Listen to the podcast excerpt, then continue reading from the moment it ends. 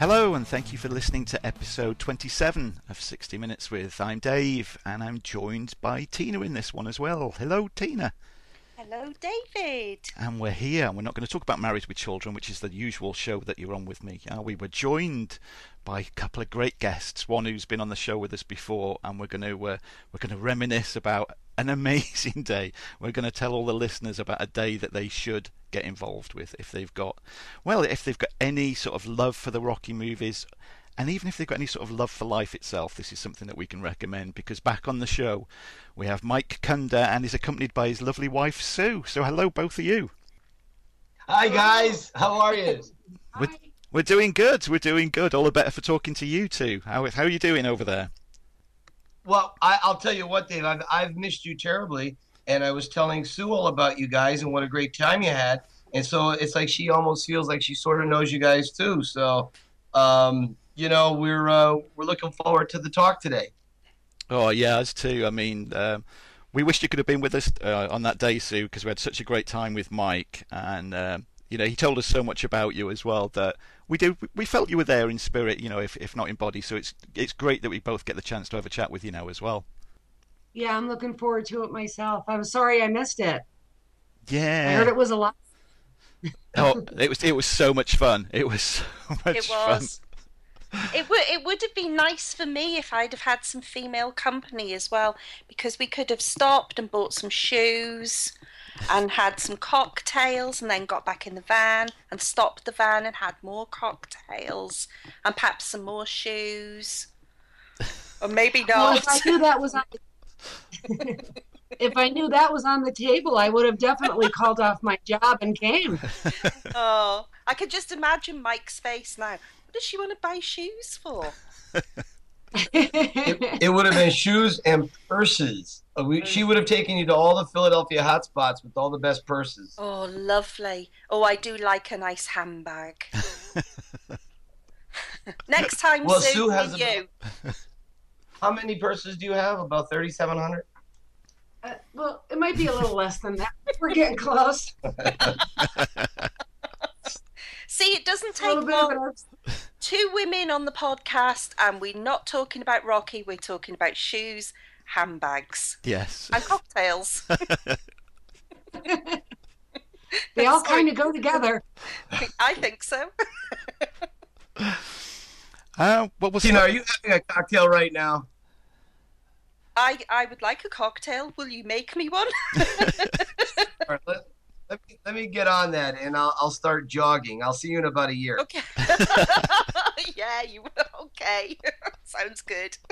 well, we were saying, weren't we, before we started recording, that it's uh, it's already three weeks this weekend before we had that great day with you. I mean, God, time's time's flown by. Yeah, I mean, and that's that's the thing. You know, it it went. We thought it went fast on the tour. It goes even faster once you get back to reality. You know, and you you start thinking about the tour on a daily basis. And it seems like it was 100 years ago, but it was just three weeks. Time flies.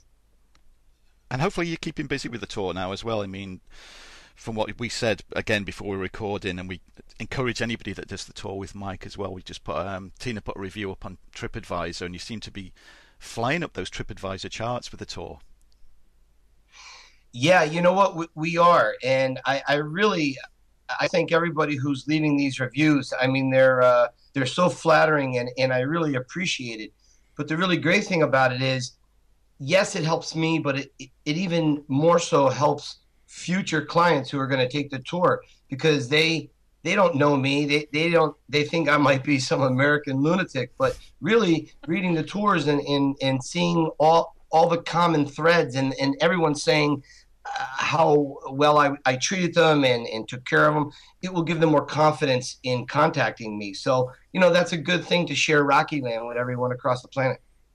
Oh, yeah. Like you say, because it's got to be, because when you're dealing with people across the internet, you don't, you've got no idea initially who they could be or what they might be like. So, we can assure everybody that you're not going to meet a nicer fellow than Mike. We can assure everybody of that. He's not, he's not a crazy guy that you're going to jump into a car with.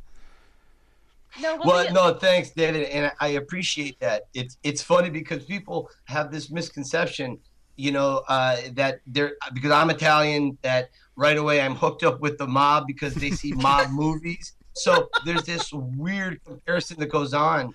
Uh, this guy came over with his son, and he had to call his wife like every hour because she really thought I was a crazy mob American and I was going to kill them. Like that's really what she believed, and that's why she didn't come over. So you know these these reviews are helping uh, assure people that I'm okay. I don't think you mentioned the mob in your review, did you, Tina? Yes. I said, look Yeah, out. she did got mention Tony, Louis, Tony. Anthony Jr. Yeah, Anthony Jr. Yeah. Meadow. Me- Yeah. Meadows, of course, of course. Vinny, yes. Sue said, did I, did I introduce you to any of the Vinnies that I know? Oh no, you didn't. I'm disappointed Yeah. now. Well, th- they were busy collecting things, shall we say? Things in, in brown paper bags.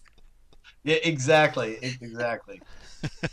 That's quite funny, really. You know, Mike, you should maybe start up another tour as well, as well, because there's there's a Sopranos tour in New York that I read about before we went to New York.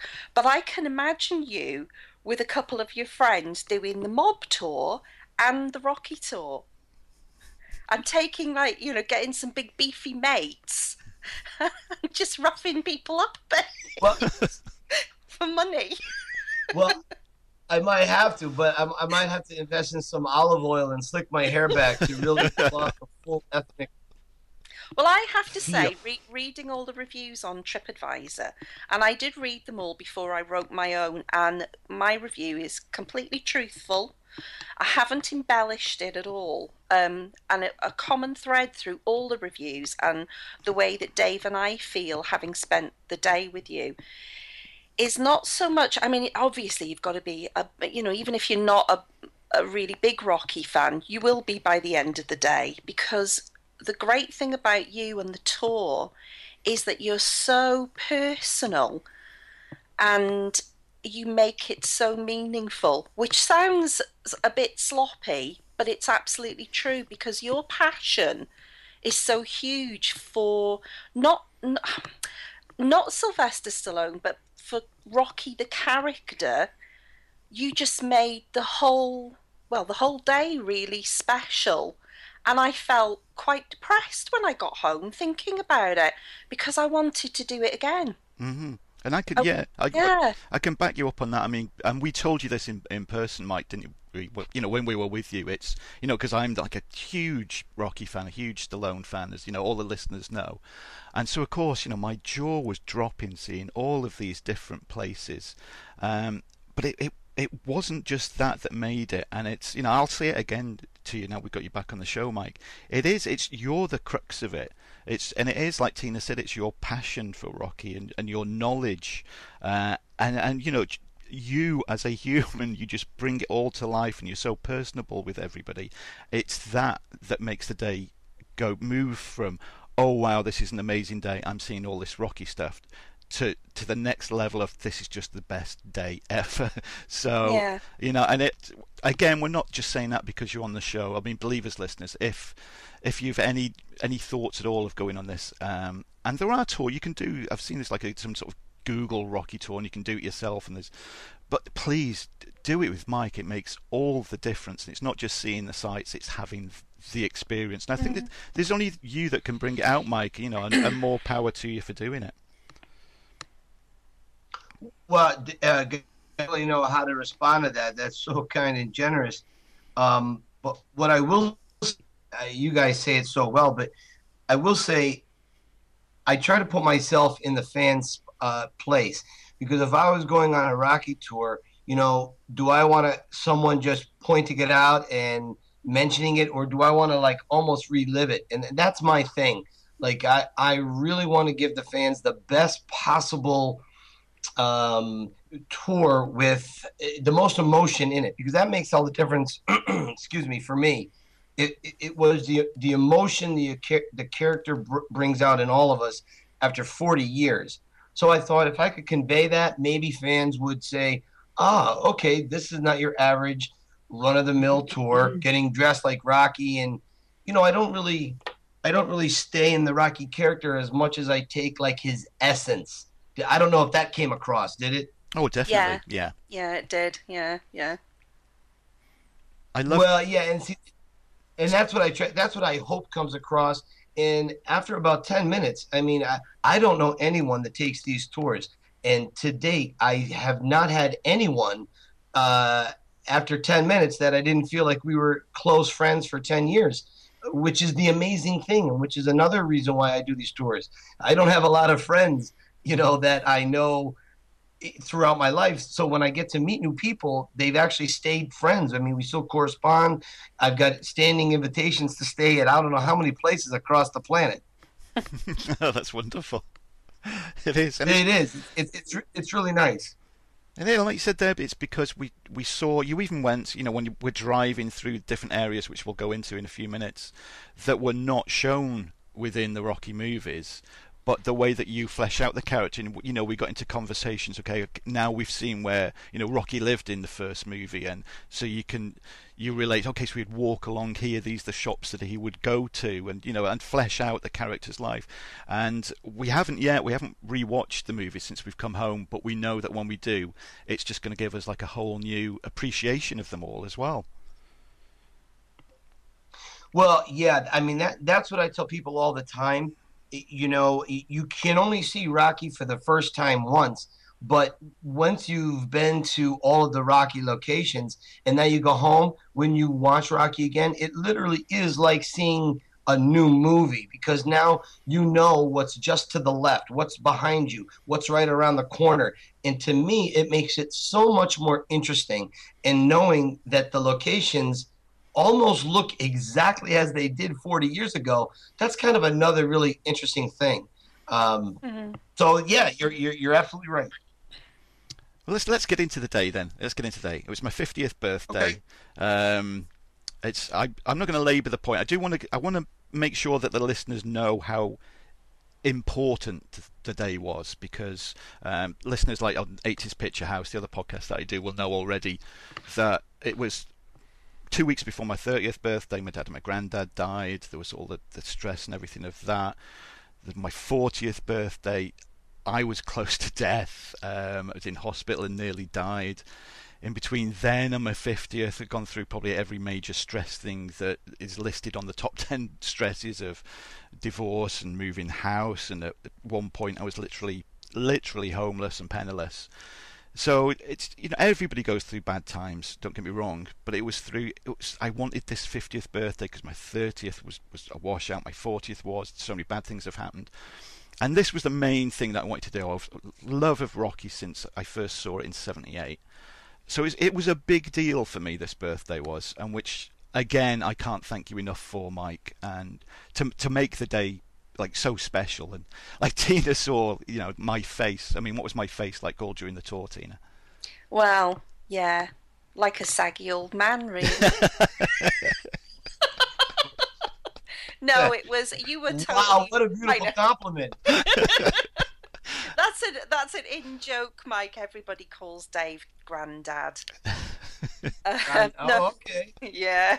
I guess it's uh, better than having calling him Grandma. That's after the operation. Yeah. yeah. Uh, there we go. There yeah, we, we, we were introduced to Caitlyn Jenner when we were in America, and Dave has since become obsessed with her. So, so I think that you know, that could be on the cards. But uh, yeah, Dave, your face was just.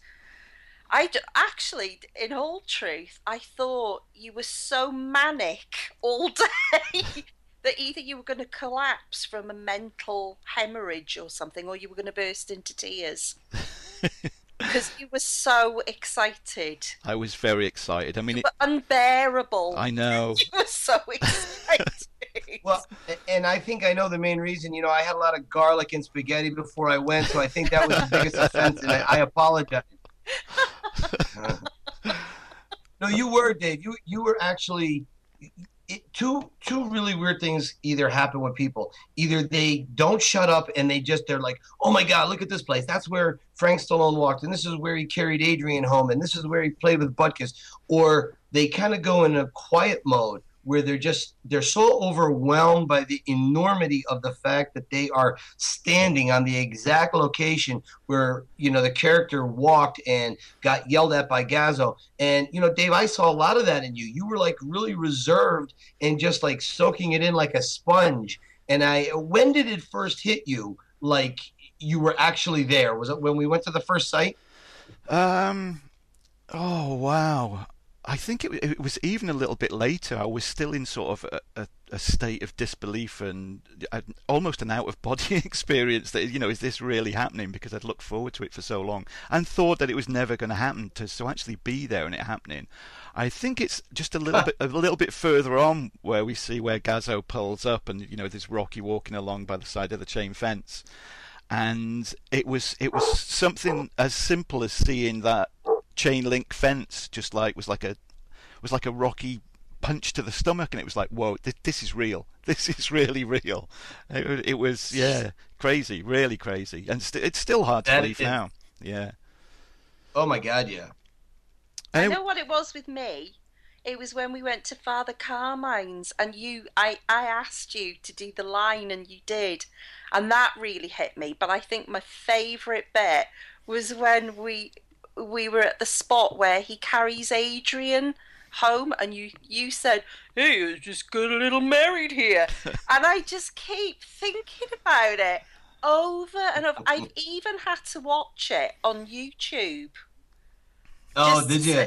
Yeah, I did. I did because I just, oh, I just wanted to throw my arms round you and give you a big kiss when you did that because it just, because I, I think Rocky, uh, unfortunately, a lot of women worldwide, you know, everybody's aware of Rocky, aren't they? That, that, that it's such a famous film. But a lot of women go, oh, yeah, Rocky.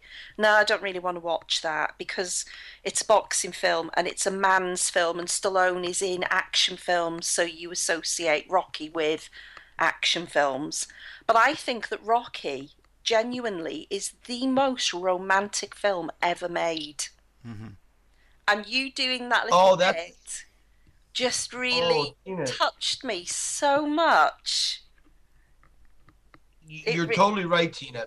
Yeah. Because the one thing I think that aggravates me the most is when Rocky gets sucked into the the uh, question of what was the greatest boxing movie of all time. I don't know. It's not Rocky because Rocky's not a boxing movie. hmm You, you know, I, I mean, it's about the love. It's about essentially two people who see themselves as losers who Yeah. come together and become a winner. And oh, by the way, he happens to be a boxer for a living. You Mm. know, I mean, it's you might as well say people just say, well, what's the best Pet Shop movie? I mean, that was like Adrian Pet Shop. Yeah. It has nothing to do with literally boxing or or that. It has to do with it's a giant love story. And Mm. Stallone says it all the time. And you know, I just want to tie people to the bumper and drag drag them along the highway when they say it's a boxing movie, a sports movie. It's not. Yeah. Yeah. And it- But the, yeah, that's that's the other reason why I, I do these tours. I've always wanted to give back to Rocky fans, and when I found all these locations, as I write about in the book, when Sue and I kind of decided to pick up one day with a map and Polaroids and, and drive around the city, you know, um, that that was quite of a, a bit of an ordeal for 18 hours. So I thought, wow, wouldn't it be great if we could do a Rocky tour for fans now? And when I got to see your face, Dave, I knew what you were thinking uh, because you know the uh, relationship you and I have established over the last year. So uh, it was it, it was quite fantastic for me to uh, experience that with you. So thank you for for letting me do that. Oh yeah, it was it was an absolute pleasure. It's a day that neither of us will ever forget, and a day that I'm sure that both of us will repeat with you again. You know, we're already wanting to come back and do it all again. Um, because you, I mean, from the minute you, you met us in the hotel lobby, and it, you know, you give us such a, a warm welcome, and it's like you said, it's it's the person that you are. You know, I know you know we've recorded together and we've kept in touch online during the you know the the last year, but it's as though you know we'd known each other for years, and we it, you know both myself and Tina fen- felt instantly comfortable with you and at Yeah. ease with you. Um, you know, and, and that's that's a really big part of it. You know, again, it's not like it's some dry tour where people, you know, you're on a tour bus and somebody's just pointing out this site and the next site and it's onto the other. You know, you you you do make a, a real rapport with people, which does make all the difference, which is, which is really good. And as Tina will attest to, which was very important to her, you have a a, a damn fine and comfortable form of transport along the yes. tour as well, which is, uh, I think, Tina, you should mention about that, how important that was to you. Yeah, it was. I've got um, a lot of mobility problems. And when we did the tour with you, it was during a heat wave and it was blisteringly hot. And being from Wales, we're, we're not used to the heat. And I was quite concerned that I would spoil it for Dave, well, and for you, Mike, as well, because I wouldn't be able to walk around. But your van was very new and really comfortable and had air conditioning. And I think that, um, you know, when you, you're going on a trip like that, it could put a lot of people off thinking, how much walking have I got to do? What's the van like? Is it going to be comfortable? And as I said, I've got mobility problems, and and I was very comfortable. I did could have done more walking if I'd have wanted to, but I was. It was a lovely, relaxing day for me. So thank you for that as well. Oh, you're welcome. And we're also thinking about bringing in uh, a masseuse on every tour. And do every every 40 minutes, we'll just have you stretch out and rub you down, so you could get ready to run the steps. So that's not we're not ready yet, but that's coming. and cocktails. As a matter of fact, uh, Sue is sitting here and she was just saying what a great idea it would be to get a masseuse on the whole tour, weren't you? Well, I just meant for me. Oh, just for her. and there it is. and Tina, of course. Yeah, of course. oh well, let's let's go through some of the places that um, you took us to as well, Mike. Um, sure, go ahead. Absolutely. Because we just covered so many different places. Um, you know, as we're driving from one place to the other, you're pointing different parts out. Uh, I was amazed as well uh, considering you know it's almost 40 years since Rocky was made the you know the original movie. How many places are still there, still recognizable? Obviously, there's been quite a few changes, but for the most part, you know, if you've seen the movies, you're going to recognize these places, which I think is is really incredible after 40 yeah. years. Well, yeah, that's the thing. Uh, you know, I, I, am always nervous because uh, that part of Philadelphia, Kensington, is as you saw, it was uh, parts of town that are it's it's um, on the fringe of society and it's uh, a bit dirty and it's a bit, as they say, dodgy uh, part of town. But it's making a comeback, and I'm always worried that some of the old older buildings that were used during filming, I'm gonna like turn the corner one day and Mickey's gym is gonna be like demolished. So I hope that doesn't happen. Um, actually, Mickey's Gym is for sale right now for about three hundred thousand dollars if you'd like to invest in the building. wow, I didn't know that. I know you. Yeah, mentioned... I just found that out. I just found that out a few weeks ago. Whoa, because you mentioned, no, didn't Dave, you? Oh, no, go on, go on. Dave, no. Please. No. no, Dave, no. yeah, I, hey, listen, Dave. Maybe you and I can go in together on it, and we'll we'll make that the official Rocky Museum. We'll have a talk after the show, Mike. We'll have a talk after the show. Absolutely. No girls allowed. no girls allowed.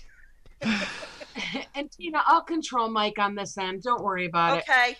Okay. okay. I'll, I'll, control, make sure I keep him under control, that there's no uh, depositing of any property. Did he? Great, Dave. We're really going to have to do this on the quiet now. I think so. Yeah, we'll have to be uh, yeah a little bit sneaky on this one. I think. but that's that is the thing, though. I, I really uh, when I drive around, like I've been to those locations a thousand times, and even even to me, I still get hit in the gut every time I go by and I see them. You know, the the pet shop and that uh, fire hydrant that is still there, the original fire hydrant out front of uh, of Adrian's pet shop or that chunk of brick missing in the wall of Mickey's gym near the door as you walk in or the you know the biggest thing to me is that at Rocky's old apartment, 1818 Tusculum Street. The 1818 is still painted in white on the wall, like it's not been changed. Mhm. So for me, you know, that's I love seeing that because you, you know, as Sylvester Stallone says in uh, Mike Vitez's book Rocky Stories, you know, you can't pull on Superman's cape and you can't swing a Jedi laser sword, but you can go to the Rocky locations. You can see 1818. You can see the Rocky statue or the Rocky steps, and you can just kind of, uh, you know, walk in Rocky's footsteps. And you can't really say that about, you know, Indiana Jones or Darth Vader or any of the other heroes that have come around. And so I think that's one of the other appeals to why people come on this tour. Oh, definitely, yeah. And like we said, it, it it would really, you know, flesh out your appreciation for all the movies too. And one thing that it did flesh out my appreciation for was of how the hell you and Sue found these locations. Now that you, you took me and Tina around there and mm. seeing what it's like, how you two originally found them with you know just the use of a map and looking at photographs it's, it amazes me even more now that we've actually seen the places. Yeah. Well, you know what? Uh, Let me have Sue say what she remembers of that day. I, I'm not quite sure. It was such an emotional, draining day. She may have blocked some of it out, but you know, I, I don't know, Sue. What do you think? What do you remember of that day? Yeah, actually, when these things happen with Mike, it's like, you know, you're finding the Holy Grail because we find all the locations for the first time.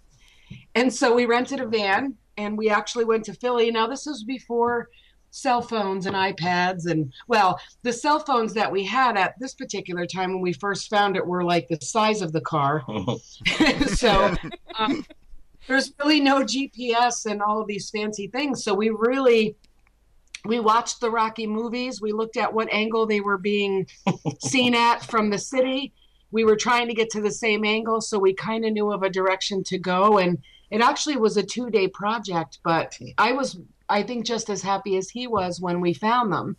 So he he forgets a lot of things when he sees these things That's because true. he's, you know, kind of like you, Dave, when you took the tour. It's just you you just get quiet and you just look at it like wow i like i i made it i'm here and it's just such a wonderful feeling just to even see mike go through that Oh yeah, I mean, I remember vividly sitting next to Mike, and I took, you know, I took some some films. I took my, I used my smartphone as my camera basically, and I took a, filmed a few different bits, and we took some photographs.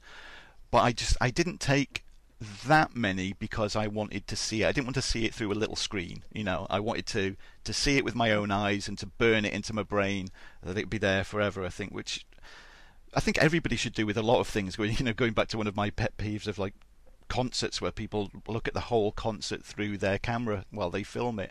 You know, and they're there. Why not? You know, experience it. So I was, I was uh, experiencing it all, and yeah, even now I'm just still blubbering about, sitting rambling about it, and just uh, yeah, such an amazing, such an absolutely amazing day, and I um, can't believe it only took you two days to find all those sites because there are so many of them.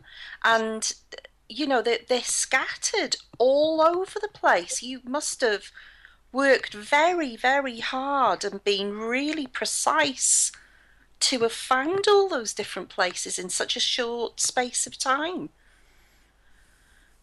Yeah, well, that's the thing. You know, we had uh, on VHS. You know, like a couple days earlier, you'd watch the movie. You take a, a Polaroid pictures, you instantly developed right out of the camera, and you take a fold-out map and you you drive around the city. The only thing that helped me was that there's only a certain part of town where there's an L train, uh, an elevated Yeah. uh, uh, platform that the train runs on, and clearly, the majority of scenes uh, with Rocky's apartment and Gazzo and the pet shop, they're all in that tight little area.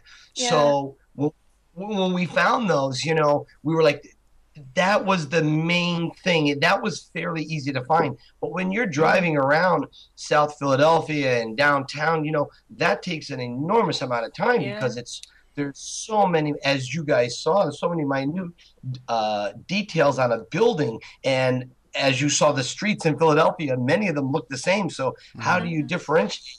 And uh, so with the main ones, yeah, we did find over time. But uh, you know, did you uh, I, I- actually Sue has Sue, Sue would like to tell you an interesting story that happened to us. Um, if you guys want to hear it. Yeah, Yeah. sure. Yeah. the first time that we actually on those two days that we went there when we finally found uh, mickey's gym and you know the lucky seven and the pet store we were so excited because the pet store was open and so at this particular point it was still in business so we get out of the car um, you know we're we're just so excited we actually go in there and we're walking well i don't know if i can say what she actually said back to us You can say it. Say it. um, It rhymes with fire truck. Yes. Um, well, I'll, I'll use another word, but we were walking around and looking at the pet store and um, the pet shop, and we're we're just kind of looking for something to buy that said the name of the pet shop on it. And Mike, at that point, um, there was a very um, okay, let's say lovely woman. Uh, let's just say lovely um, behind the counter, and uh, Mike said to her, "Hey." "J- I'm so excited. Did you know that Rocky was filmed here? Like she didn't know. And she said, Yeah, a big trucking deal. Are you going to buy? That's what she said. Big trucking deal. And are you going to buy something? It's time to go. It was so funny. We didn't let it down our day, but I just thought it was interesting. It was one of the funniest stories because she's probably heard that about a thousand times from fans. And you know, later on, Sue's like, "Why didn't we buy something?" And I said, "I, I was so thrown off my game. Number one, to be in the pet store, and number two, this old Italian lady cursing at us and telling us that if you're not going to buy something, get out." It just threw me off. So I could have bought some pet pet food, that you know, some turtle food, whatever, and I didn't. And I'm so regretful. Oh, That's one huge regret I have. But ah, what can you do? How long has the pet store been closed now, then, Mike? Oh, better part of at least ten years. I think the, since the early two thousands. Yeah. Um, it was up. Uh, Joe Marks owns it, and I talk to Joe Marks once in a while, and I'm trying to work a little deal out with him. He still actually has the turtles, Cuff and Link, uh, that Stallone used after filming. Uh, Stallone gave them back to him, and of course they're huge now, the turtles. Uh, but um, he, uh, I told, I said, wouldn't it be interesting if on a tour I could call up uh, Joe because he lives in the, in the neighborhood. Have him come around the corner, uh, give him a couple extra bucks, and you could kind of meet Cuff and Link from the movie. That would be interesting, don't you think? Yeah, it'd be amazing. Oh, yeah. It certainly would. Yeah, I, I thought so. Are there any locations, you know, excluding the upcoming Creed movie, um, that you're still looking for, then, Mike?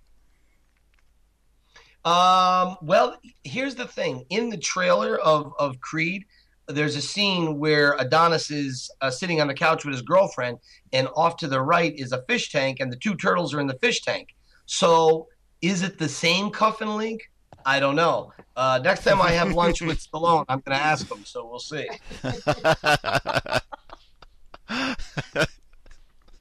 For some reason, he's not taking my calls at the moment, but we'll see. Uh, I'm sure, I'm with sure it's just a miscommunication.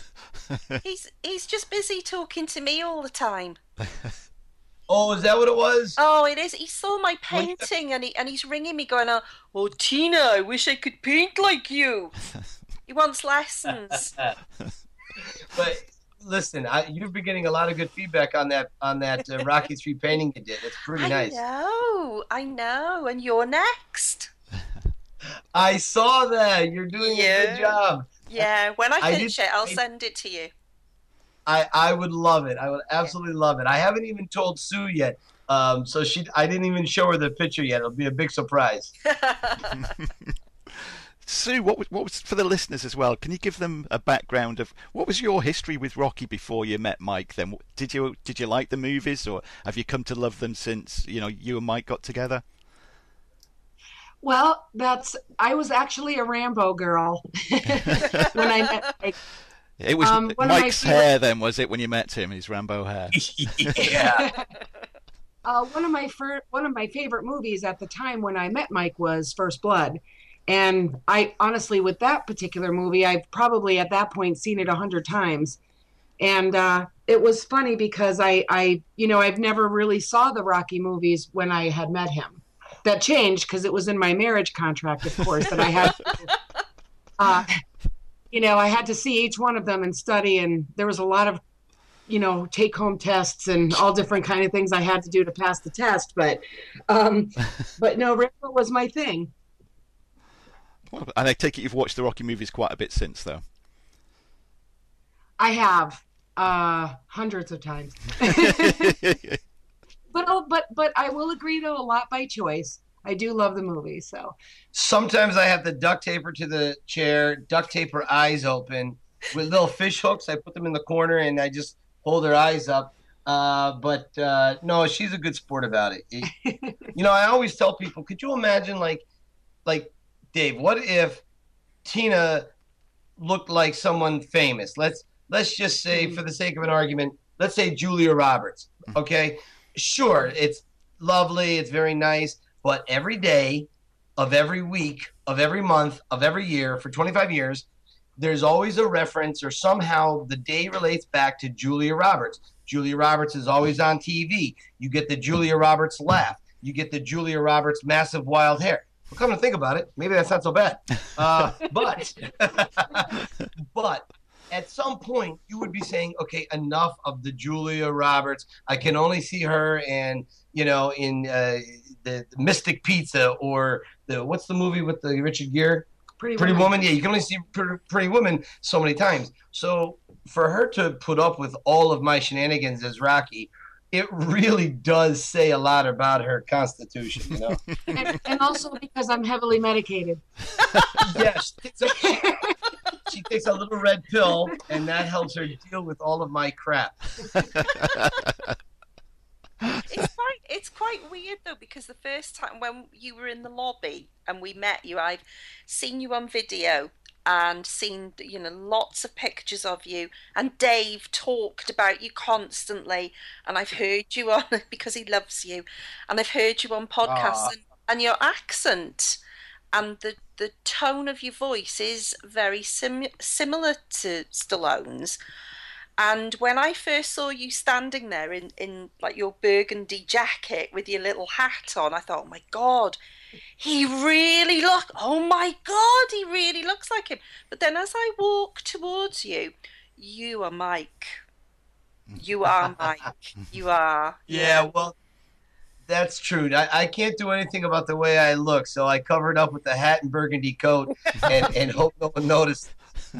But did you do you But- remember what the receptionist in the hotel? She went crazy when she saw you.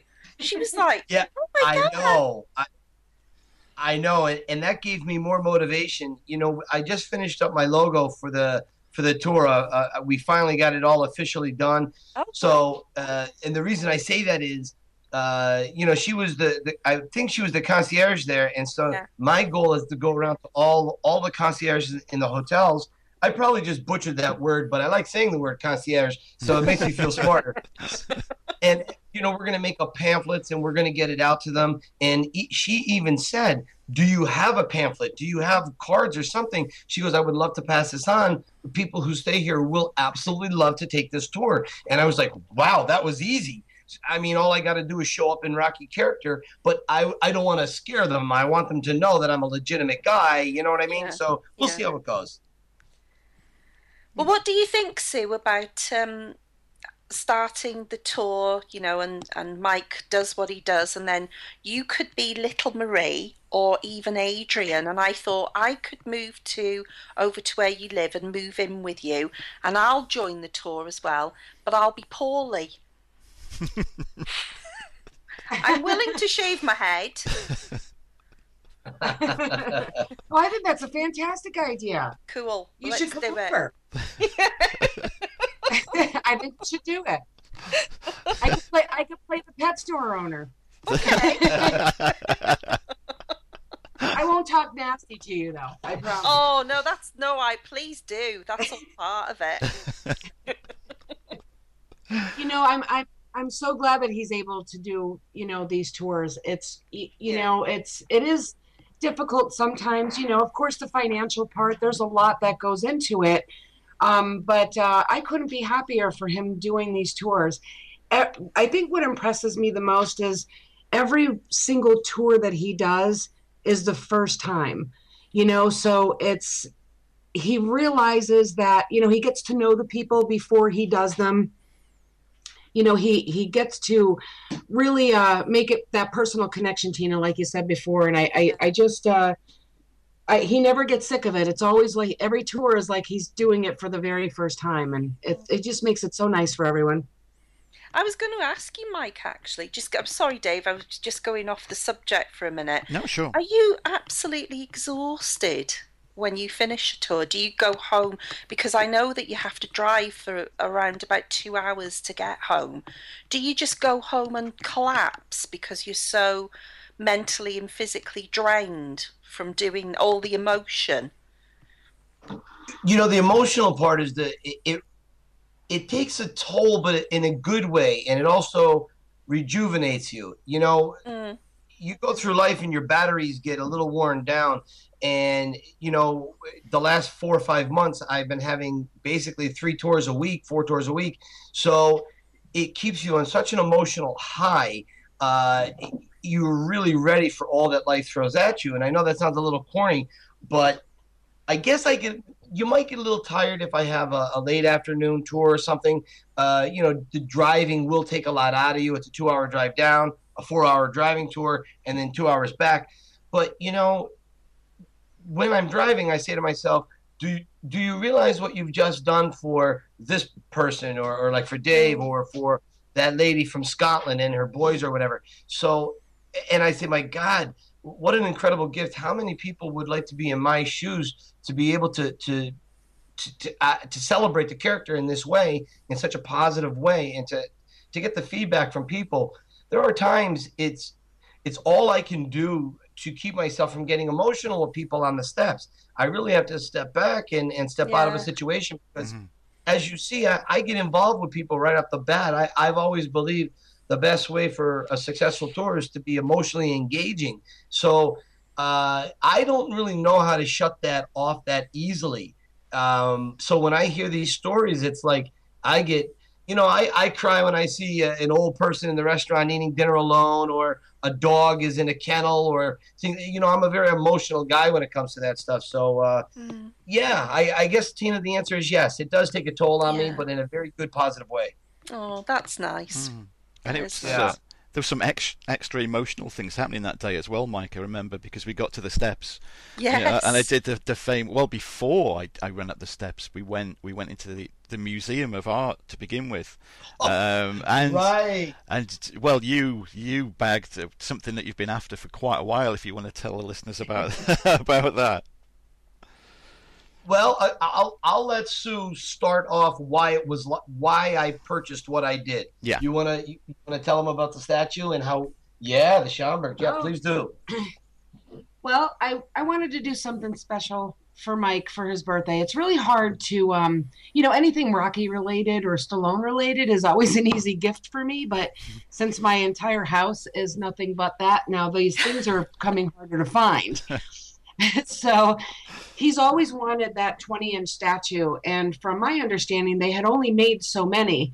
And uh, at the time when they first came out, they were a little bit more expensive and you know we couldn't afford it at the time so i wanted to do something really special for him for this birthday so i um, was looking around for the statue but i contacted through email um, schomberg studios and they are the one uh, thomas schomberg is actually the one a thomas schomberg right thomas schomberg is the one who actually um, made the sculpture.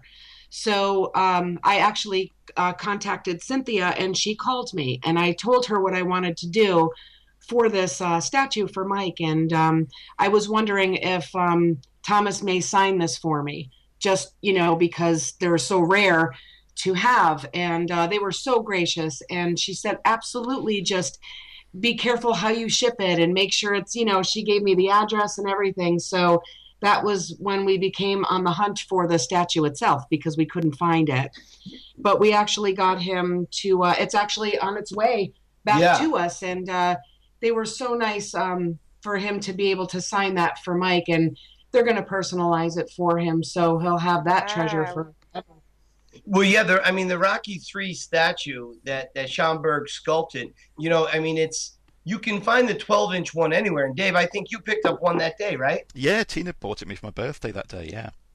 Yeah, absolutely. And what what a great gift that was. Well, we looked everywhere. Sue wanted to keep it a secret, but she had such a hard time, like she said, finding it. So I remember at one point the Museum of Art, the Philadelphia Museum of Art gift store, actually had it. So thank goodness we all needed to go to uh, the bathroom uh, because when you go to the Museum of Art, you, you know you got to pay to get in, but you can use the bathroom and go to the gift store for free. So uh, I said, okay, let's let's go to the gift store, and there it was. The the the 20 inch uh, Rocky statue was there, and it was one of two that they had left in stock, and it was cheaper by probably fifty dollars than I found it anywhere else in previous years. So boom, right there, I I had to grab it, and uh, what a what a what a great thing that was. So whoever had to go to the bathroom more that day, I really want to appreciate. Probably you, Tina. It was me. it was Thank me. Thank God you had all those all those uh, waters. So yeah, but see, that's the type of supportive uh, wife Sue is about all this Rocky stuff. Uh, you, you, know, I told you about a, a year ago, a year and a half ago she, I never saw Rocky on the big screen. So uh, that was like a bucket list thing for me. So how do you get Hollywood to re-release Rocky? so, so you, you really can't. So for a, for a, a, Christmas gift, she actually rented out a theater for 200 family and friends, and all you had to do is bring a Blu-ray uh, Rocky uh, DVD and you show it on the big screen. So I mean, you know, I mean, what kind of a wife thinks about these things? That's that's pretty spectacular. One on medication, obviously. she went off the meds. yeah, I had to. Well, I had to go off my meds for about a week and a half, but I'm good now. Everybody had to come dressed their favorite Rocky character, so oh, you know. Wow. That was amazing. Yeah, but but seriously, that's the thing. And Dave, you you'll even you can attest to this. You know, when you go to the the Rocky statue, there's always there's like a hundred statues in the city, and there's no lines around any statue except the Rocky statue, mm-hmm. and it's the most amazing phenomenon. You know, the Museum of Art has never embraced Rocky in in a, in a way that I felt. And Tina, I think you actually had a few words with the the manager at the art store there. I did, and I and I I was going to mention the story about uh, the art shop, and I, I don't know if you want to put this in, Dave, mm-hmm. or you or you, Mike, for that matter, because I know that you need to uh, be really professional and friendly with everybody. But I was not impressed with those women that worked in the shop, because I don't know if you remember, Mike. Several, I know that you were really excited buying your statue, but I said maybe five times that we were really looking forward to coming back on Monday because I'm a big art fan and we were going to come back on Monday. And did I need to buy a ticket to watch the impression to see the impressionist eh, impressionist exhibition on Monday when we were coming back because we live in Wales and Monday night we were flying home. And I don't know if Dave has told you this, but um, we rocked up there on Monday got a taxi, went up to the door, the back door that you go into, where there was a, a, security guard. And she said, Museum's closed on a Monday. And we both looked at each other and went, What? Yes, closed. You're going to have to leave. Oh. And I, those those bitches in that shop didn't say a word to me. They just were going, "Yeah, you can come on Monday." They, they knew that they were closed on mm. Monday. I think. It... I think because I'd said to them, "Why haven't you got Rocky things in here? You know that statue outside is a work of art. Why aren't you embracing it more?" They saw their ass with me. yeah. Yeah. Yeah. I, I I actually I remember that. And at one point, you had actually pulled the girl over the counter. You had elbowed her, smashed her head off the counter. yeah, said, yeah. Don't forget, I'm from Wales, and this is how I do things. I was so pr- I was so proud, Tina, when Mike told me that. you you left her with a broken nose, I think. She uh, tell you, Mike, if I could go back there, she'd end up more than a broken nose. she would. No, seriously, I I wrote a very erudite letter to the museum, telling them exactly what I and I posted it as well. And I've had no reply, and I thought I'd give it two weeks, and if I don't get a reply, I am going to email that letter to everyone that I can find to do with the Philadelphia Art Museum because they will answer me. yeah. No, yeah. I, th- I think you should. Yeah, and that's the whole thing. I think, well, they, you know, they feel they're this institution that can, you know, maybe uh, not return a, a, a simple request in a letter. And, you know, they should. Um, and uh, they're sort of known for that, though. You know what I mean? They, they sort of have this uppity type of thing to them. And I don't, I, I've, I've said it in interviews before, and I'll say it again. Uh, I think they're quite foolish for not embracing the whole Rocky phenomenon. But uh, oh well, that's what I'm for. I, I'm there to help people embrace. It's so it's so stupid though because they really are cutting their nose off to spite their face because there they've got I've never experienced anything like this phenomena before. And I've, you know, I, I many years ago I lived in Los Angeles. I've been all around the world. And Dave and I, the stuff that we do to do with the podcasts and the websites, you know, we know lots of people and we're massive film fans. There is no other film like Rocky. There is no other film that would incite people in their hundreds and thousands, day after day after day, to visit one particular place and do this thing that this this the character out of this iconic film does. And everybody does it for their own reason whether it be just a bit of a giggle. But I think that an awful lot of people do it for a reason because the, the people that, as we were sitting there watching, in particular, this one little old man, and he was running up the steps and jumping up and down, and he was by himself, and he wasn't mad. Oh no, you could see what it meant you to could him. see Yeah. that it really meant something to him, and all that it really means something to people, like you, Dave. Oh, oh yeah, And- and- Yeah. exactly right. And Dave, you know, you can. I don't know. Do you guys have the book Rocky Stories by Mike Vitez? I don't know. That's on my next um, to buy list because I've just finished your book, um, and Do- that, that's the next one I'm going to buy now. Yeah. do yourself a favor and get that book. I can tell you it's probably the the most poetically correct book about the steps. And it talks about exactly what Tina just said, why people come there. And I, I'm not going to go into a big thing on it, but I will say they all go for a very specific reason. They got married, they got divorced, they got a new job, they got cancer, they just beat cancer, whatever it is.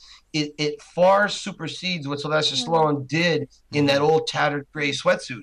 And you know, this is something that uh, the Museum of Art really doesn't understand. Of all the Rocky locations, this is the one that is the most easiest to access, the safest to go to. So you have these, uh, Tina, as you said, you have thousands of people daily Yeah. running these steps. And why not? I mean, I had this idea, and we, we put it in an interview uh, last year. Uh, you know, why not make a there's hundreds of rooms in that museum of art. Why not make one of the smaller rooms a, a dedicated to the, the Rocky phenomenon in an art way, you know, mm-hmm. and, and bring works of art from around the world in? You know, people would want to come and see that. Rocky fans do have green money and they will pay to go in. And let me tell you, that's what it's all about the Museum of Art. They want to make more money. yeah. Yet when you see people run the steps, they twirl around at the top and then they run back down and get on the tour bus and leave. That's money being blown in the wind, right? hmm Mhm. Oh, it is. And I was amazed as well Yeah, about the statue that there's no lights around the statue. You know, come sundown, it's just hidden away in the dark. And this, there should be this huge spotlight on it all the way through the night, showing people that it's there. They just seem to be, I Oh. don't know, it's like if not ashamed, but they have some sort of chip on the shoulder about Rocky. It seems. Yeah, well, and that's that's just that's the thing, and, and it's it's too bad uh, that they do because they really are missing out on an amazing opportunity not only to make money, but they can really if they embrace it more, they could really connect with people, and then that makes you more money because when people tell Mm. their friends and family the experience that they had, they're going to want to go back for more, or, Yeah. or other people are going to want to come. So, you know that's that's another reason why I do these tours. Like I really try to contribute to the um, you know money coming into the city for Philadelphia. Mhm. Like a lot of people say they could go anywhere they want on their their uh, holiday or vacation, but they come to Philadelphia specifically to take the tour. So they got to eat in a restaurant, they got to stay in a hotel, and they say, you know, Mike, your tours are bringing us here. So I, I like to think that I'm contributing back to the city on a minuscule level, but I'm trying. Yeah. That's absolutely true because we wouldn't have come to Philadelphia No. if it wasn't for you and the Rocky Steps. No, we wouldn't, and we found we've both said, haven't we? We both found Philadelphia to be such a lovely city Oh, as well. Yeah, yeah. One thing that we um, that really struck me about being in Philadelphia was, apart from the Rocky stuff, is the history of the place as well. And one thing that was repeated over to us uh, because we went to see the Bill of Rights and the Liberty Bell is everywhere you go, you always see "We the people" everywhere. We the people. We the people, don't you, Dave? Yeah, yeah, we. We even And- went to there was a a short live performance all about we the people, yeah, wasn't it? Yeah, and it and it just really resonated with us that the people want to go to the art museum and look at Philadelphia as this place that Rocky was based, but it seems like the people in control of it all don't really give a shit, which is you know, Well, yeah, You're right. That's that's it. And and they don't care in this because they look down upon it. They're it's the, the the board of directors of the Museum of Art. It's a very small group of men and women. I think it's only like five or seven. It's it's not a lot. Uh, and there's so they they kind of turn their nose up at it, and and I don't understand why. I don't know if it's the fact that you know the first movie had so much heart and soul, and and it had grace and dignity, and it was uh, Stallone's finest performance by far. But you know, maybe the Roman numeral sequels after maybe turned it into a joke in their eyes. I don't know, but Mm. how do they how do they turn their back to that? I, I don't I just don't understand that. Uh, To, to this day, it boggles my mind. It's It crazy. could, it could possibly be, and and this is one part of the tour as well that um, really struck me. Um, actually, going to Kensington, that I had no idea what that place was like at all, and being able to go there and it being as gritty and as rough as it looks in the films 40 years ago to what it is like now, where it really is. It's just real. It's a real place, which really struck me as well. Like you get out of the, the van and people are sort of, you know, you can see that some people sort of look at you and they're all real people. It's not a glossy American town. Real people live there with real problems and real po- poverty. And Rocky was could have really lived there, you know, and it was and and that was really special as well because where, when you're on holiday and wherever you go in the world, you only see the shiny, shiny bits of wherever you go, where there are no problems and no drug problems and nobody gets murdered and people can't afford to eat.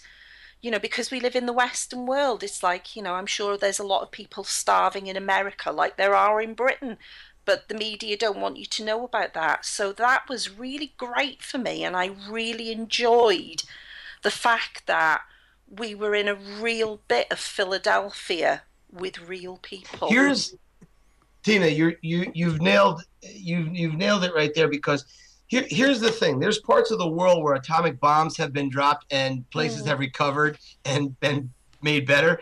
Kensington is as tough as it's ever been. yeah, And we're talking 40 years ago, right? yeah, So when we were there, you saw and you just mentioned about the real time problems, the Mhm. drugs, the Yeah. uh, there's prostitution, everything. And yet, when we're standing by the gym, people come up to us, and you know, for half of a second, they they aren't sure what they're seeing. They think, "Oh, here's a guy who looks like Rocky," and they start talking to us. They want they want to take pictures with us, and you know, or sell us crack. but, but, but really, were you, did some some people came up to us when you were there, didn't they? Uh, no, I no, I don't. When think we were at the gym, did some people come up to us? Yes, yeah, we did have Oh, a couple. did? Yeah, we had a couple that walked. Yeah, we did. Oh, I must have been And- looking at something else. Because I, I know every time I go up there, you know, when you're standing underneath the L and you're where Rocky fought Tommy Gunn in the street and you're looking across Adrian's pet shop and you're in front of the gym, you know, there's a whole Rocky thing that takes over in people's mind. It's like when you go to Vegas, you're thinking of Sinatra, uh, Dean Martin, Jerry Lewis, you know what I mean? You're thinking of the Rat Pack and all that. So when you're in this part of Philadelphia, even though you may be a drugged out drug addict or have some issue in life, you're still thinking Rocky. So they come up to me all the time. They want to take pictures or selfies. Where they get cell phones from, I, I have no idea. But it's the most amazing thing. yeah. And they're so gracious. It's like they, they're at the lowest point of their life, yet they pull on some amount of dignity and grace and they, they talk to us just like they don't have a care in the world and how much of Rocky fans they are. And I'm telling you, I've never had an issue there. In 10 years, I've not had one issue. I have to say that our, our time in America, uh, including New York as well, um, I always think that Americans are fed by the media that people in Britain are firstly English, not Welsh or Scottish or Irish. They're always English, and that either we all talk like we're in Downton Abbey, like that, or we all talk like that, like we're from, you know, from London. and the, you know, the, I mean, obviously it's not true, but I think that basically everybody is the same, really. But the same way we're fed that Americans are all, you know, you you all hate Obama and you all love Ronald Reagan, and but Oh, but- yeah. oh, you know, but Ah, but I no, have to say no, that no, the, the time that we were there, everyone was so bloody lovely, weren't they, Dave? Everybody, but I mean, New York's got a reputation, you know, for Yeah. for having people much like London has over here in the UK, that nobody would give you a second of their time. yeah, But everywhere, both in New York and, and Philadelphia, we had a lot of interaction with people, and yeah. you know, we'd get lost and we'd want directions or all sorts of things, and we just couldn't find the the amount of help, the lovely people that we met. Yeah. And this is even going to, isn't it, in Philadelphia especially, um, some homeless people that we met and got talking to. And they, they were the, the nicest people you could ever meet. And, you know, who knows the story of what led them to be, you know, without a home and they, they can't afford to eat. But there was one guy in particular that we met one evening, wasn't there, walking Yeah. walking back, and he was oh he was just he was a gentleman. He was a true gentleman, and it just you know it broke a heart really, didn't it, to mm. think you know that there's people like this that are out on the street, and yet the media, and it's the same over here with like people that are on benefits over here, but the media just lump everybody in, those in the lower classes, and just and literally over here they just think they're just pure scum, when they're not. You know, these are human beings that who've you know have got lives, and you don't know what's happened to them, and you know this. We just met so many nice people, and that's something that we've brought back with us. You know, an experience that we had over there. You know, it was it was, it was heartwarming, really, and heart wrenching at the same time. You were the nicest, Mike. Like, thank you. Uh, that, you know, you know, it. What I always think about this, and I, I won't get too too uh, maudlin about this, but you know, I always say all of us are never more than one or two bad decisions away from being very very homeless. Yeah. Uh, and that's not really a lot of decisions. I mean, you make one bad decision and you don't recover from that, and then you make another bad decision on top of that. Mm. Forget about it. You could be homeless, you could be paying your bills, and things are going well, and all of a sudden, boom, Mhm. you're done. And uh, you know, life can be very fragile. So I think why you've seen such generosity in their spirits is the fact that they have lost things. And Yeah. they when, when they had they remember what it was like and they're just climbing their way back up uh, like we all do really through life. And uh, i think for us to just remember that would go a long way for the, the planet in general. Yeah, they would do. Yeah, that's one thing that, that your tour underlines, though, in the places that you vi- that you visit, is the frailty of human mm. existence, and and one of the messages of the Rocky films as well, especially the first one, that he was nothing and he came from nowhere, and he doesn't really mention his family, and he seems to be alone in the world, and you're put in that place with all those landmarks around you and you get a real feeling of it being real. It's quite uncanny that I find hard to explain, really. That a lot, you know, it's not a scary experience at all. It's really life affirming, mm-hmm. you know, when you take people out and, and show them these things. What, Tina, you know, what I learned from Rocky is a very noble character. So when you're in those streets and you're at those locations, you can't help but feel a little bit more nobler than maybe you normally would be. At least I do. Yeah. I find I'm the best person I could possibly be during those four hours. Uh, and uh, I certainly am nowhere near as noble or as gracious as the character of Rocky, but that's that's why I always put Rocky on a pedestal because uh, I feel miserably every day. Uh, I could be a. I say this. I write it in the book. I, I, I say it to people all the time. I, I could be a better uh, uh husband, a better brother, uh, son, whatever you want to say it, a better friend. So, but tomorrow's another day, and we, you know, if you don't do it today, try again tomorrow. You know, you learn from what mistakes you made today, and just apply that as best you can. I can't. I look around today, and I I don't see any character in the movies uh, who is anywhere near as noble as the character of Rocky. And I think that's another thing that transcends. So I think a lot of people pick that up on the tours. I think mm. they they look around and they just see that, and I always call it the goodness of Rocky. It mm. just sucks into your body. You can't you can't escape it when you're on my tour. You you just I will not allow you to to go without it, and uh, I think that's what people take take mm. home with them. Yeah, I agree with you there. Mm-hmm. And there was there was some more goodness to come for you as well, Mike, because yeah. after Tina um, thankfully needed a wee, and we went in, we went into the gift store. So then Tina went to the top of the steps, and you and me, Mike, we walked round to the bottom of the steps, and I, I'll never forget like seeing them for the close up for that first time because we got into Philly the day before and how I managed to keep away from the place for 24 hours, being there, not going to it, because I wanted to make my birthday the first day that I was there and the first day that my feet touched the steps.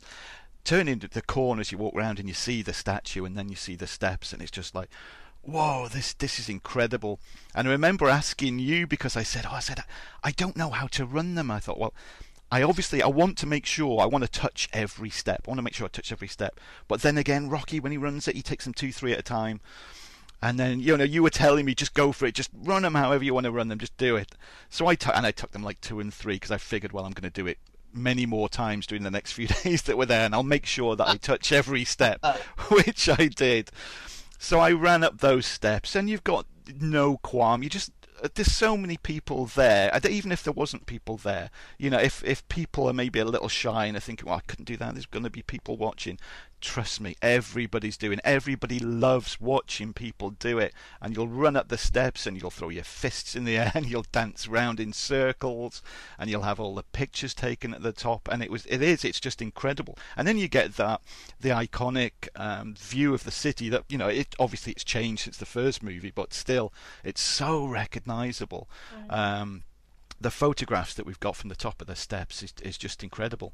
And then, of course, um, the the day wasn't over there for us because it was my birthday, uh, and you kindly agreed to to come on the, the birthday meal with us, and uh, and you were fantastic, Mike, and thank you again. You sorted out the meal uh, at the Victor Cafe, which, if any listeners don't know, it's Adrian's in Rocky Balboa in the upcoming Creed movie, the the restaurant that Rocky owns. So you know, even the the tour might have been over, but the day wasn't by a long chalk. And again, you were so kind. You you took us back to the hotel, and you waited for us to get changed because we were just like so hot after the day. But this was brilliant because on the way to the hotel is when you got news through, and you got the photograph of Sly holding your book. I mean, please t- tell everybody about that because I, it was wonderful to share that moment with you.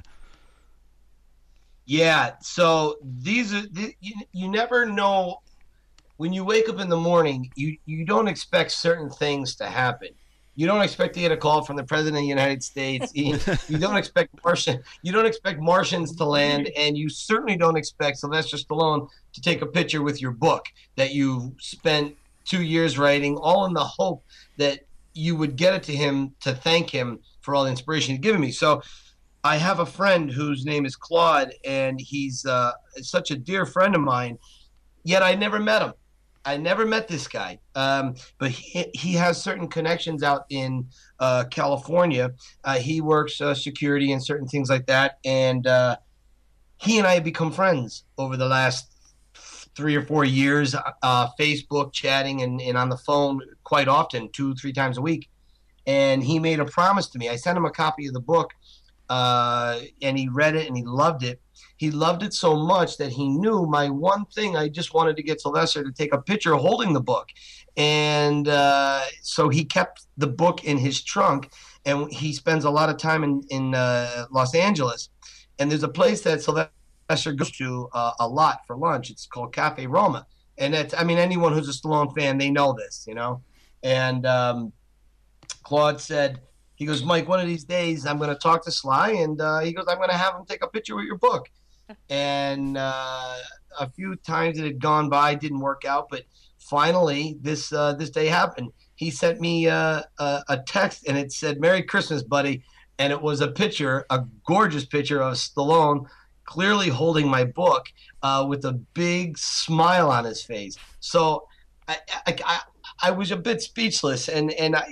I, I still to this day I'm a bit speechless. I, I can stutter when talking about it because you just you know that was my goal. That was that was the dream. So so as if that wasn't enough um, there was some paparazzi nearby who took a picture of sly and uh, uh, claude holding the book and from a slightly different angle well, those pictures made it into the Daily Mail, and then that went international. So lots and lots of people saw this picture of Sly holding my book, which then sales went up for my book. I noticed, which was very nice. Um, and that was great. Uh, but uh, if that wasn't enough, later on, Claude runs into Sly uh, as the weeks go on, and he said, "You know, run into again. I was just talking to my friend Mike Kunda, and he's, oh, how's Mike doing? How's the tours going? And you know, there was a point where he asked Claude. He said, "Is Mike here? I'd like to talk to him about the book." And uh, unfortunately, I'm 3,000 miles away, but uh, that may change. I may get out there sooner than later. And it was I, I, owe Claude so much. I, I, love the guy to death, and I've never even met him. You know, I've only spoken to him on the phone. So it was quite outrageous, I must say. Oh, that's fantastic, isn't it? It's so, and wait, I remember when you showed us the photograph, and it was just whoa.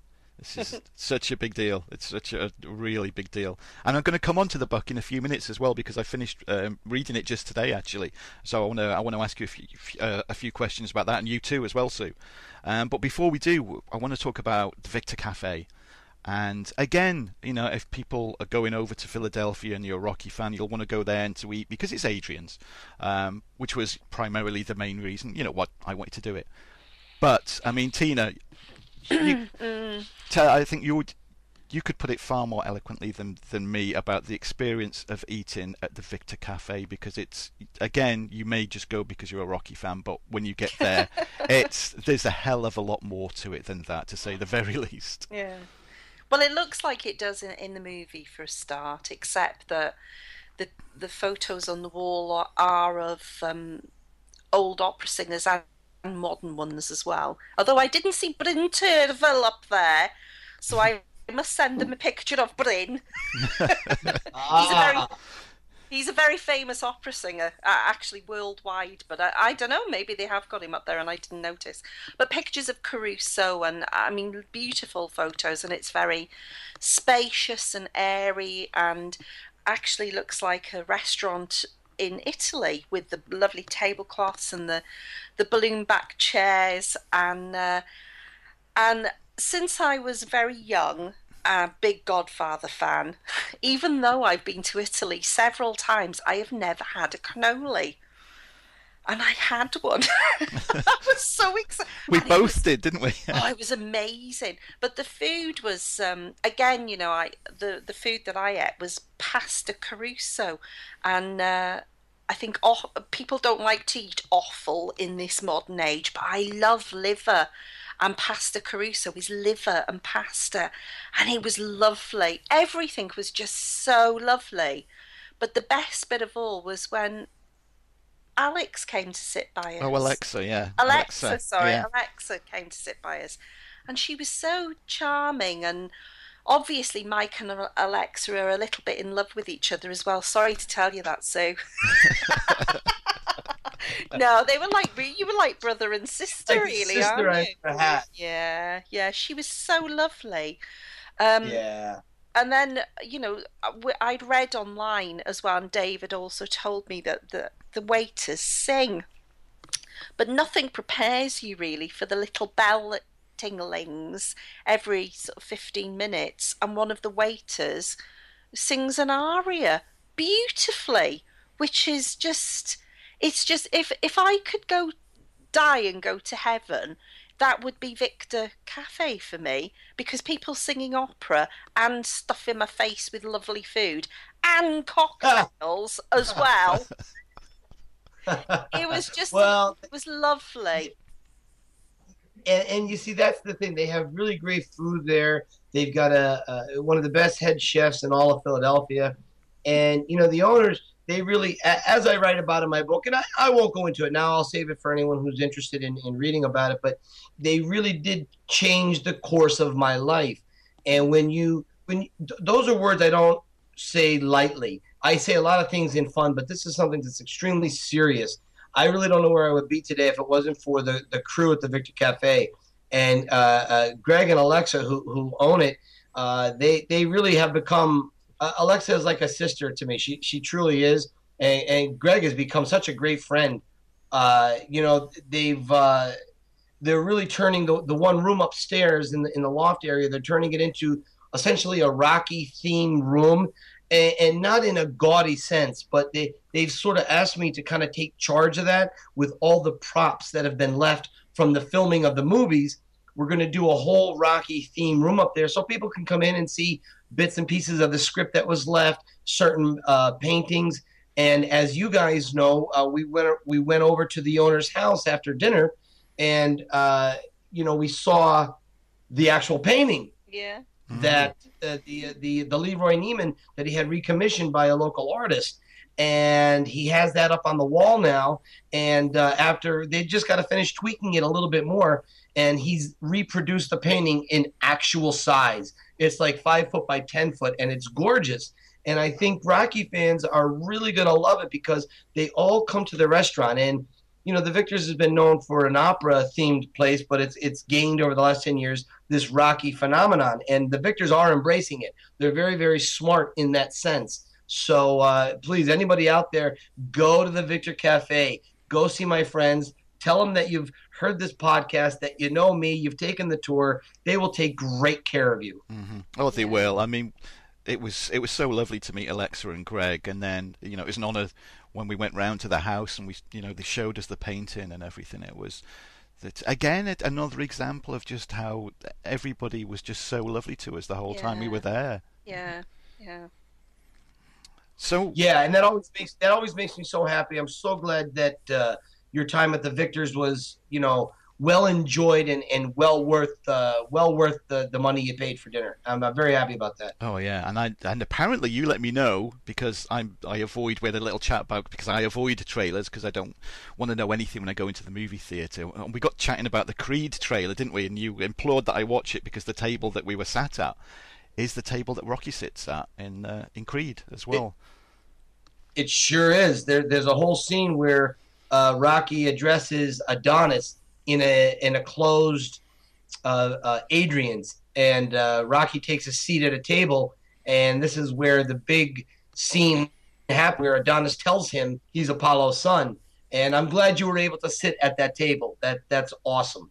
I am going to be insufferable at the cinema, Tina. You know that. I'm, I'm going to be standing up in that scene and saying, "That's my birthday table." I can't believe you didn't try and pinch the chair when you were there or the tablecloth, knowing you.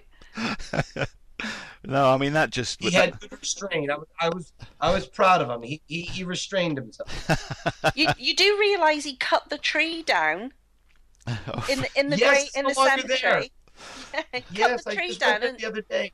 I know it's Did terrible. you did you have that tr- tree flown home? it's very good because the statue that Tina bought me, Um, if anybody doesn't know what we're on about, the tree in Rocky Balboa where he keeps his chair at the top by Adrian's grave. Um, that's part we, we were taken there by Mike. Uh, and of course, we t- I had to take a little bit of bark from it. So I've got the statue up, and I've got the bit of bark like in front of the statue too. So yeah, that's a pride of place back here. That's that's what a true Rocky fan would do, and I'm very glad you did that. now, you mentioned a few times, Mike, your book, Cue the Rocky Music. Like I said, I finished reading it today. I've read it. Um, it took me three sittings. I devoured it. I'd have read it in two sittings if the weather over here wasn't so bad and forced me inside. Because I've sat in the, I've read it all, sat in the sun in the garden. It's been a pleasure. Um, and the stories in that are, are just again I think that the theme of like this this show today is just like life affirming and you know to to chase your dreams because there's so many so many good examples of not to give up uh, and hardships that people go through as we all go through you know? Um, and then what I, I said again before we started recording this there was a few times reading that I got a little bit of something in my eye I, I blame my hay fever and my eyes were running a bit but uh, there was certain bits. Uh, I, two two examples I can give you straight away was um, when you and you Sue were on the red carpet for the Rocky Balboa premiere, and the moment that you both had together was was very touching indeed. Um, and Tina, I'm warning you now. There's a part. Um, there's a part to do with Butkus, and you know we lost our oh, dog. Oh, lost our dog just a few months ago. Yes. I'll tell you when you read that, you you oh, have some tissues ready. I'm warning okay. you now. Um, but what, yeah, what uh, can you give people a flavour of the book? Because obviously, I don't want to give too much away about it because you know we want people to buy it and read it, and it's well, sure. it is well worth reading. Um, but yeah, both you um, and you as well, please, Sue, if you want to, you tell us a few little things from the book.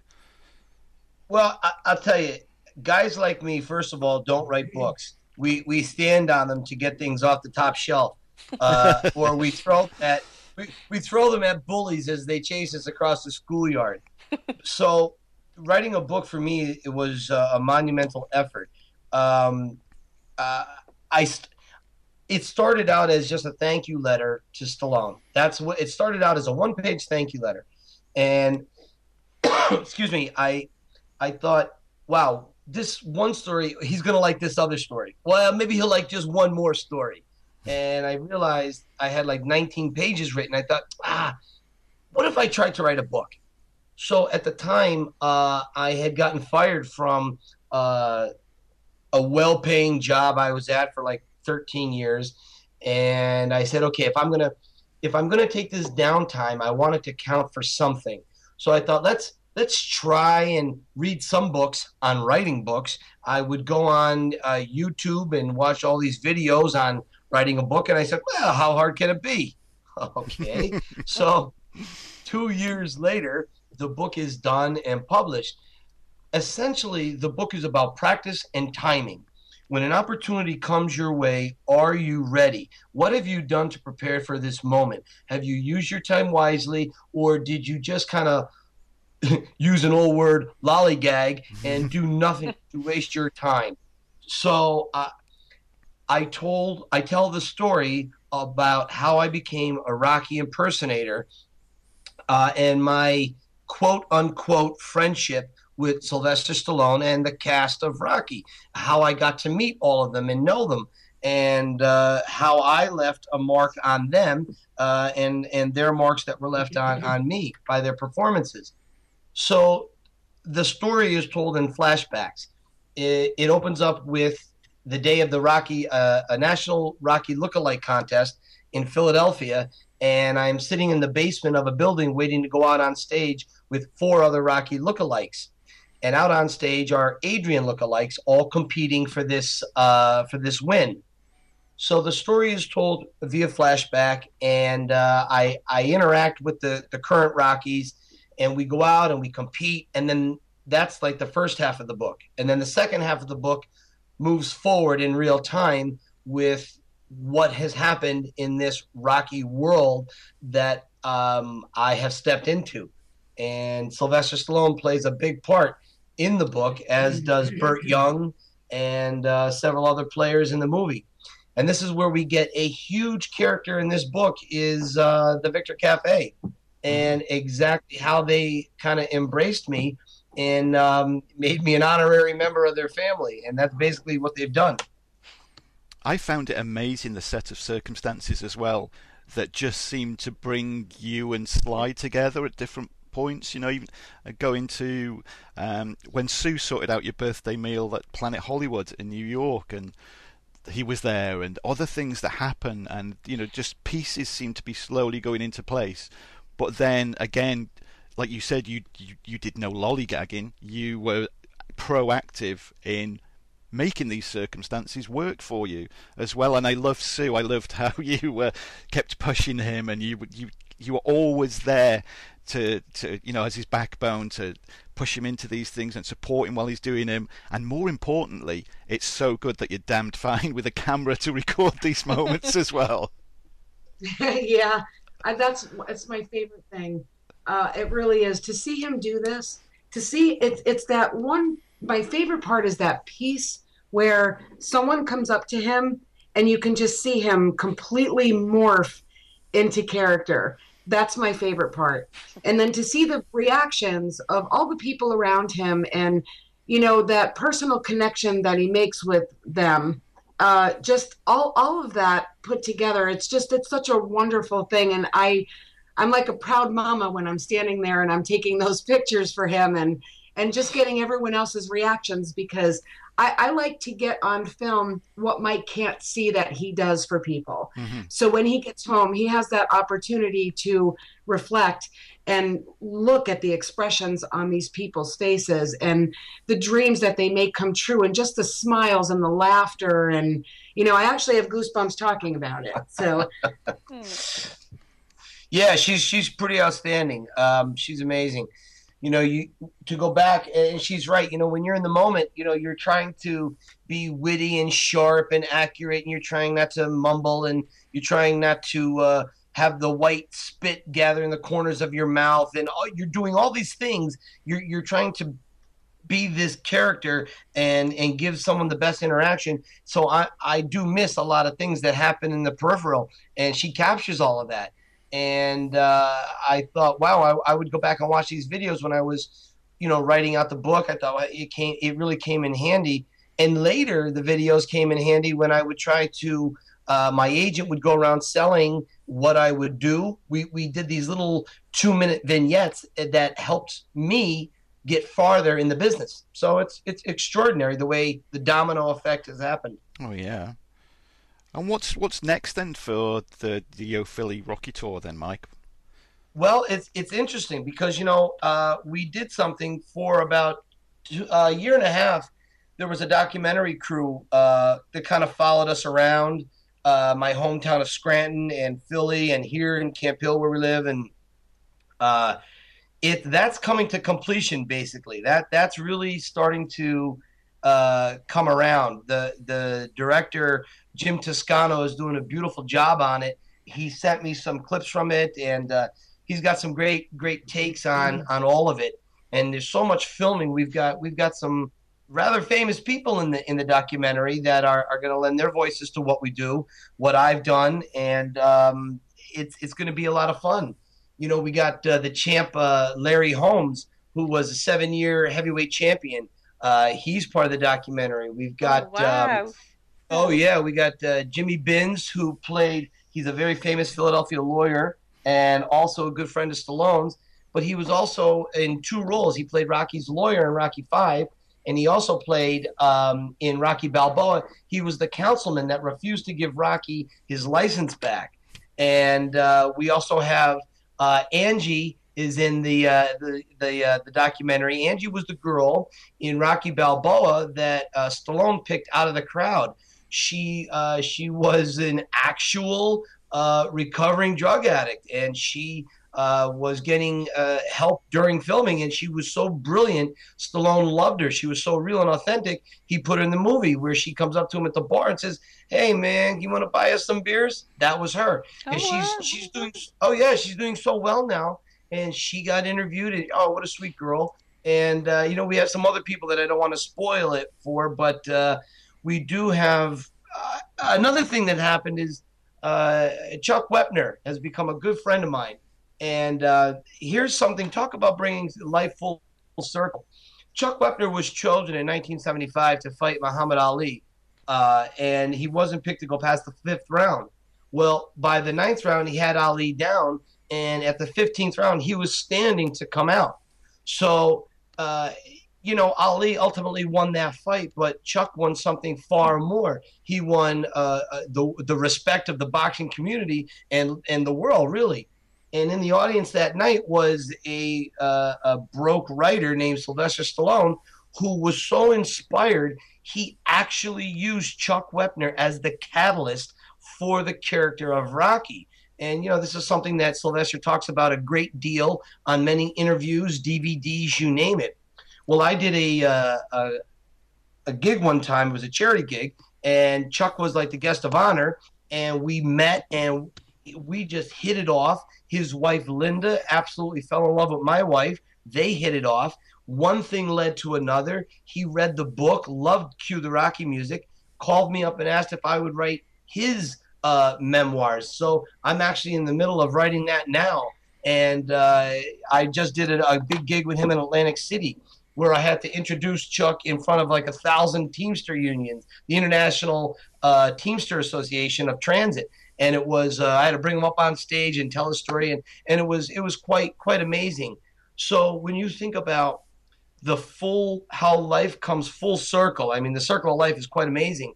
You take a man who inspired Stallone, Stallone inspires me, and here I am. I'm friends with the guy that inspired Stallone that inspired me. Like I mean, it's just it's, it's so bizarre. It, it's yeah, like Sue's sitting here just shaking her head, saying how strange and unique life can be, and it, and it really is. I don't know who else this has happened to quite this way, and and I think the uniqueness of what I have to offer uh, about playing the long game. You got to hang in there. Mm-hmm. You know, if you you go on a job interview and you don't get the first job you want, you know, you may get something a version of what you want, but build on it. Hang in there. Don't give up. Keep going. And uh, I mean, for me, Rocky, Rocky was my north star. So you know, you, I think it's important that we all have to find our north star and follow it and trust it and believe in it. Mm-hmm. And if you do that, maybe you're not going to be the most successful. Maybe you're not going to be the best in the world, but you're going to be the best in your world, in the world you create, your family, your your husband, your wife, whatever, your children's world. You can be the best person you could possibly be, and that's that's it. That that's that's what I take away from Rocky. Um, I I don't think I can offer anything else other than that. I have to give you a round of applause for that, Mike. uh, so I got to send you that fifty dollars now, Tina. no, you you're just so good at the way you put it, and it makes total sense. And you are such a nice man mm. as well. Yeah, you deserve everything that's happened. Yeah, you really do. Yeah.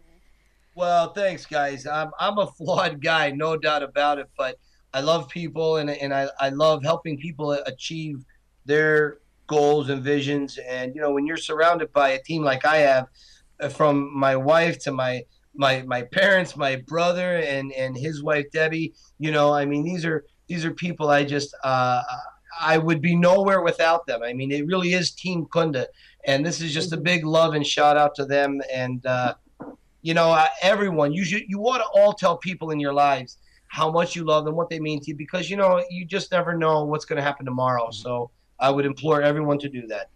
Very true. Yeah. And of so course, next time, next time you see um, Mr. Stallone, can you can you grab him and say, Sylvester, just can you just go and find Dave? Because all he wants is for you to sign his arm. he might kiss you. He might try and lick your ear or even your face. If your face is that close, he would. You would as well, wouldn't you, Dave? I'm. I'm sure I would be very respectful. No, you kissed it. You know you would. well, you know, I- will tell you, if you ever get the opportunity, I'm sure Sly will be as gracious as he always is with his fans. No matter how psychotic a group we are, he finds the way. He, he does find a way to appreciate it and let us know with dignity that um, you know it's okay. You know what I mean?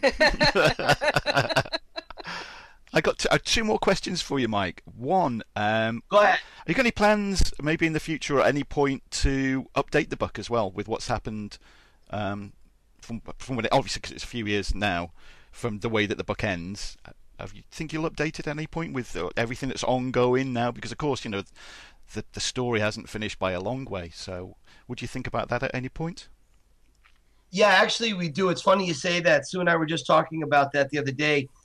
I'm gonna call the publisher and see what it's gonna take for me to put a little uh, a chapter at the end because so much has happened. You know, Mhm. I've I've gotten Stallone has become far more aware of me since the writing of the book.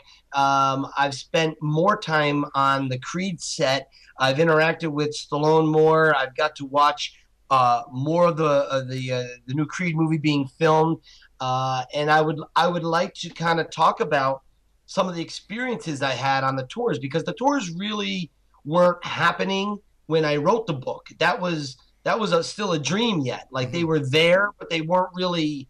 It, it, they, they weren't where they are now. So uh, I think people would find it very, very interesting, along with the the celebrities that I, I I've come in contact with. I mean, I've gotten to shadow box with Apollo Creed in front of 500 people. I mean, I, I don't know how many Rocky fans can say they've done that. So I think fans would find that fun and interesting, and uh, the, the backstories that I've learned. So yeah, that's a great question. That's good. I'm looking forward to reading the the extra stuff that you put in that. Then, Mike, this this could be quite contentious because we we live in a world, unfortunately, at the moment of remakes. Do you think, God forbid, there would ever be a Rocky remake, and what are your thoughts on if that should ever happen? Dave, I'm sorry, a bunch of garbage just came out of your mouth. I can't saying. no, you you know what, Dave? This is the fear I think all Rocky fans live with. I I think they we've seen the abysmal failure of all the Superman movies they tried to remake since Christopher Reeve. I'd say no more Superman. You, to me, Christopher Reeve was the ultimate Superman. You can't do it. You know, can you see recasting Marlon Brando uh, as in The Godfather? Can you see uh, another Han Solo or Indiana Jones? I mean, you can't. And the same goes for Rocky Balboa. You know, there is no way it can be remade on on a successful level. What they can do and what I think will happen, I think they will take the idea of Rocky and I think they will use that in some form. They've actually done that in several movies already. Um, I don't think they're ever going to remake Rocky as we know it, the Italian Stallion, Pet Shop, Paulie, Butkus, Sico the Robot, Russia, all these things. They're not going to remake that, but they, I do fully expect at some point to have uh, a form of it, like It's a Wonderful Life. They remake a Wonderful Life, like uh, uh, what's his name, uh, Nick um, with Téa Leoni and uh, Nick, what's his name? Um, Oh come on, I'm blanking out here. They did. They, they, they remade a movie. Um, Nicolas Cage. Cage. Yeah, thank you. Uh, Nicolas Cage did a movie where he goes back and he, he it's like a Wonderful Life remake. Oh, The Family- Family Man, yeah, Family Man. yeah. right? Exactly. It's essentially a new version of It's a Wonderful Life. It's not George Bailey. It's not Clarence and the Angel, but it's just an alternate version of what that story could have been told like. And I think that's the type of example that's going to be told with Rocky. Uh, there will be a lot of similarities, but it will not be Rocky. How do we stop this, Dave, if it were to happen? Uh, yeah, it would need to be stopped, most definitely. I know. It couldn't go I ahead. don't- We couldn't allow this to happen at all. I know, I know. Well, hopefully your podcast will continue going and we, we can use that as a benchmark to shout out to the world should this travesty ever happen. And we will. We, will- we will be shouting it out loud and clear. trust me. Oh. well, what we'll do. I mean, it's been a pleasure talking to you and to you, Sue. I mean, it's we did we did miss you when we we're over there. Hopefully, well, not hopefully, definitely we'll be over there again, won't we, Tina? Yes. We will. You won't be going though. Well, no, I have to go over because, of course, No. when we finish No, recording, you're not going. No. myself and Mike No, are sorting you've, out. You've had your moment. No, no, because. The because next one Ah. is fine. No, you've had your no. But no, how, Dave. how no. are we going to open the Rocky Museum at Mickey's Gym? Me and Mike have got to sort that out. I think that would be a That's great exactly- idea. Yeah, At some at some point, we're gonna have to make that happen, and that's it. yeah. That's it. Sly's got enough money. Can't he do it? Listen, He's let's just take loaded. our how how im- how important is retirement? Let's just take our retirement savings and let's just dump it into this venture. Yeah, let's do that. well, it's, it's all, Oh. what I'll do as always. All the links to how to buy the book, all about your tour, everything, Mike, I'll put onto the website. Uh, I will. Everybody listening to this, there's going to be. I've been holding back on written reviews of Mike's book and of the Victor Cafe. They'll be up on the website, linking to this show and to the previous one that we did with Mike. So watch out for that and visit the website. I'll give you details of that at the end of the show. Um, but for now, we're going to finish this off, and we- we'll just carry on having a little chat to, to you and Sue before before you have to go. But as far as the podcast goes, uh, it's been a pleasure talking to you. And Tina, I know uh, you've had fun with this as well, haven't you? Oh, it's been lovely. I, I, I, it's very rare that I get to appear on any podcasts. So when Dave asked me if I'd come on this one, I was very delighted to be able to talk to you again, and it's been really lovely to, to meet you too, Sue. Well, you know what? Sue's standing here. Uh, you might hear our dog barking in the background. Oh, he's, he's a little hungry, and there's a few Aw. chihuahuas walking out front. So, uh, but, but yes, Tina, it, it's been wonderful uh, doing the podcast with you guys. And I told you you ought to do it more because uh, you've got that personality that's very engaging, and uh, you know, it, it. I think it helps to have a female perspective. Don't you agree, Sue? No, it absolutely does. It really see, does. see, Dave, see. It was really nice to talk with you today. Yeah, it's been lovely. it has. It's been great. Thank you both so much. Thank you. Thanks, guys. Thanks. And there we are, at the end of another show. Uh, myself and Tina had such a fantastic time having a chat with Mike and Sue, as, uh, as I'm sure all of you did listening to it. And of course, if you go to our website and the podcast notes for this episode, you'll find all the links uh, to do with Mike, his tour, uh, how to buy the book, where to buy it. You can click on the link and buy the book. Um, so yeah, visit the site, which all you have to do is just go to 60minuteswith.co.uk. Uh, that's a 60, numerical, not alphabetical. Uh, the same rules apply for all of our social media. If you go to facebook.com slash 60 minutes with, we're also on Twitter at 60 minutes with. Uh, we're also now on Instagram as well at 60 minutes with, so you can have a look across all of those. Please visit them, have a look. There's all different content spread across all of those across there. So all that remains now is just to say, uh, whoever you are, wherever you are, thank you so much for listening, and we will be back again very soon.